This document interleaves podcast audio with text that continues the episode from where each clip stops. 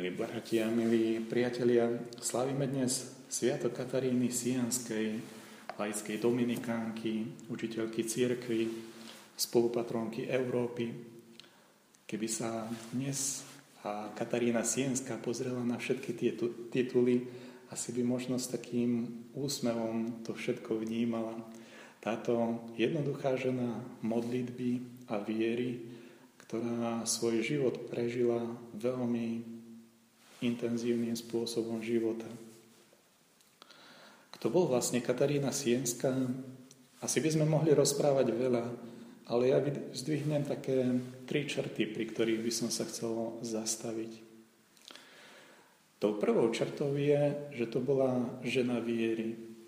A keď som prvýkrát bol v Taliansku a mal som možnosť slúžiť Svetu Omšu a príjmať podobným spôsobom, a vtedy som zakúsil, aké je sladké talianské omšové víno. A tak spontánne mi prišla na rozum spomienka, ako Katarína Sienská titulovala Ježiša, keď sa k nemu prihovárala. Sladký Ježišu, alebo sladká pravda. A vtedy som sa tak pousmial, že, a, že hej, že, že aké to mohlo byť možno aj jednoduché, ak to prijímala takto. Ale to by bolo veľmi jednoduché takto povedať. To, čo chcem povedať, je, že Katarína ako žena viery stále, keď oslovovala niektorú z osôb Trojice, tak jej dala nejaký prívlastok. Prvá pravda, sladká pravda, sladký Ježišu.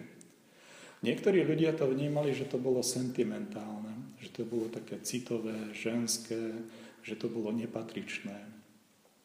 Ale keď bol proces o Kataríne Sienskej a či ju církev ustanoví za učiteľku církvy, tak mnohí a, hovorili, že to nebolo o sentimente. Bolo to o osobnom vzťahu s Bohom. Vedieť povedať o Bohu Otcovi, že je prvá pravda, v ktorej nazeráme všetkú pravdu života. Vedieť povedať o Ježišovi Kristovi, že sladký Ježišu v zmysle toho, že je tam človek osobne zaangažovaný, že prežíva to osobné spoločenstvo s Bohom, že to nie je iba sentiment, nejaký citový výlev, ale že Kataríne na Ježišovi záleží, pretože Ježišovi záleží na Kataríne, vedieť takto prežívať osobne vieru a nie iba nejak neosobne, zvykovo, z diálky, to je veľká výzva. Veľká výzva tak v dobe svätej Kataríny, ako aj v súčasnosti. A to je prvá vec. Vedieť prežívať svoju vieru osobne, zaangažovane, bytostne. Nevnímať církev iba ako nejakú inštitúciu, jednu z mnohých, ale vidieť ju ako miesto, kde sa môžeme stretnúť so živým a svetým Bohom. Byť osobne spojený s týmto Bohom. Druhá z vecí, ktorá charakterizuje život Kataríny, je, že jej život sa netočil okolo nej samej. Jej život nebol o nej. Čo nejakým spôsobom pochopiť po touto, touto krátkou charakteristikou je už len to, že sa narodila ako 24. dieťa svojim, svojim rodičom. A nájsť si miesto medzi toľkými súrodencami určite nie je o tom, a ako keď je jedno dieťa, ktoré je zahrnuté pozornosťou a láskou celej rodiny. Jedno z 24 detí si naozaj potrebuje nájsť miesto tak v srdci rodičov, ako aj v tomto svete. A určite aj Katarína zakúšala potrebu byť prijatá a byť milovaná. Ale túto potrebu vďaka viere a vďaka aj tomu, že bývala a blízko dominikánskeho kostola našla v Bohu. Pre Katarínu sa stalo dôležité byť poznaná, vnímaná, milovaná a prijatá Bohom. A keď takto postupne získala pokoj srdca, mohla výjsť do sveta, ktorý bol vtedy plný nepokoja za života Kataríny Sienskej sa prehnali Európou dve morovej epidémie, ktoré sú a boli podobné aj tej, ktorú prežívame dnes. Len s tým rozdielom, že vtedy v Európe zomreli milióny ľudí. Byť vo svete, kde človek pozerá na chorobu, na smrť, na ľudskú biedu. A nie len to, že sa prehnali morové epidémie. Morové epidémie zanechali chudobu a tá viedla k vojnám. A keď sú ľudia v núdzi, vedia byť človek človeku vlkom. Núdza človeka dokáže dohnať do takých situácií, ktoré by za normálnych okolností nikdy neurobil. A vedieť si v takých situáciách uchrániť pokoru, duchovnú výšku, dôstojnosť seba i druhých, vedieť druhých ľudí vnímať ako bohatstvo, to vôbec nie je jednoduché. Katarína sa stala práve nástrojom takéhoto pokoja, takéhoto zdieľania ľudskej dôstojnosti, kultivovania aj v takých obdobiach núdze, nepokojov, chorôb a vojen, že až dodnes ju Taliani uctievajú ako patronku Talianska, ako nositeľku pokoja, uzmierovateľku a obhajovateľku ľudskej dôstojnosti. A tá posledná z čarat, o ktorej by som chcel pri Kataríne hovoriť, je možno taká zvláštna, že je učiteľkou církvy, hoci bola analfabetkou väčšinu častí svojho života. A možno práve to, že nedokázala čítať a písať až na sklonku svojho života, ju urobilo veľmi pozornou na to, čo až dodnes voláme Biblia Pauperum, Biblia chudobných. Vedieť veľké teologické pravdy priniesť ako obrazy každodenného života. A Katarína bola v tomto veľkou učiteľkou. Spomeniem iba jeden príklad za mnohých. Dnes sme v prvom čítaní počuli o Božej milosti a o tom, ako Božia milosť pracuje v človeku.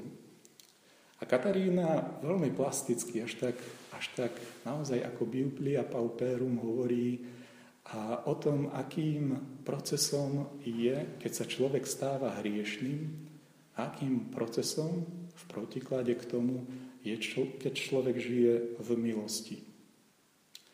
Katarína ako jednoduchá žena, ale popri tom žena hlbokej viery a modlitby, hovorí, že keď sa človek ponára čím ďalej viacej do hriechu, podobá sa to, ako keď človeka vyzliekajú zo šiat.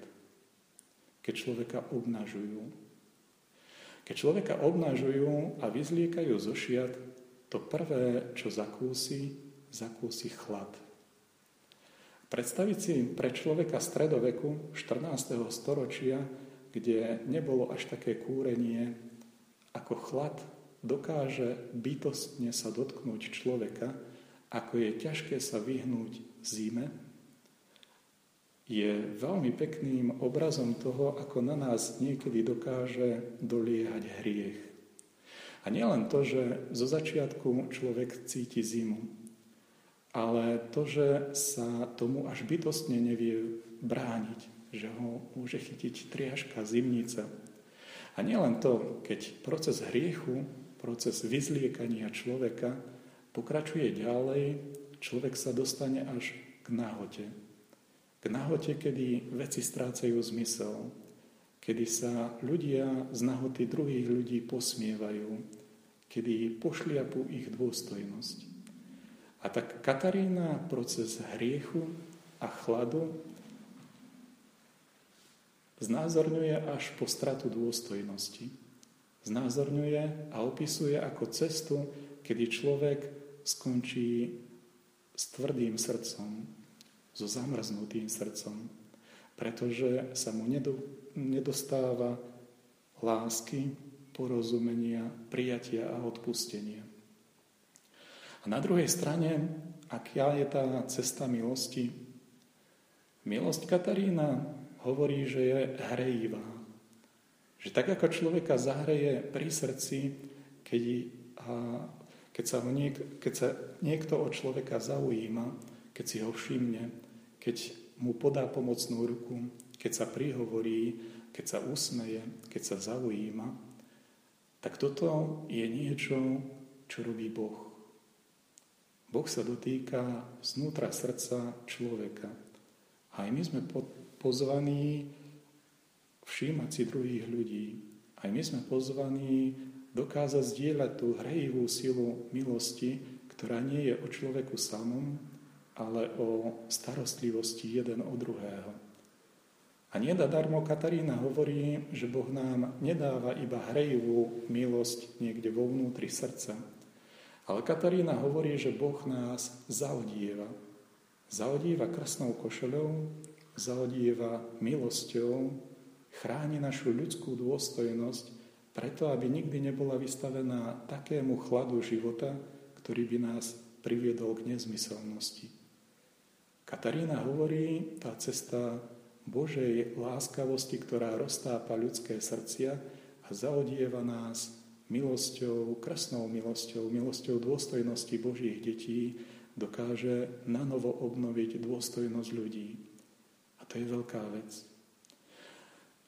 Tak na dnešný sviatok poprosme Katarínu, aby, aby sme dokázali byť takto osobne zaangažovaní v živote modlitby, že by sme mali s Bohom osobnú skúsenosť, že by sme vedeli nájsť to miesto pokoja uprostred nepokojného sveta, a že by sme vedeli aj veľké pravdy viery, ktoré sa nám niekedy stávajú abstraktnými, zdajú abstraktnými, aby sme z nich vedeli urobiť práve možno takéto miesto každodennej skúsenosti, v ktorej potom môžeme postupne rásť. Amen.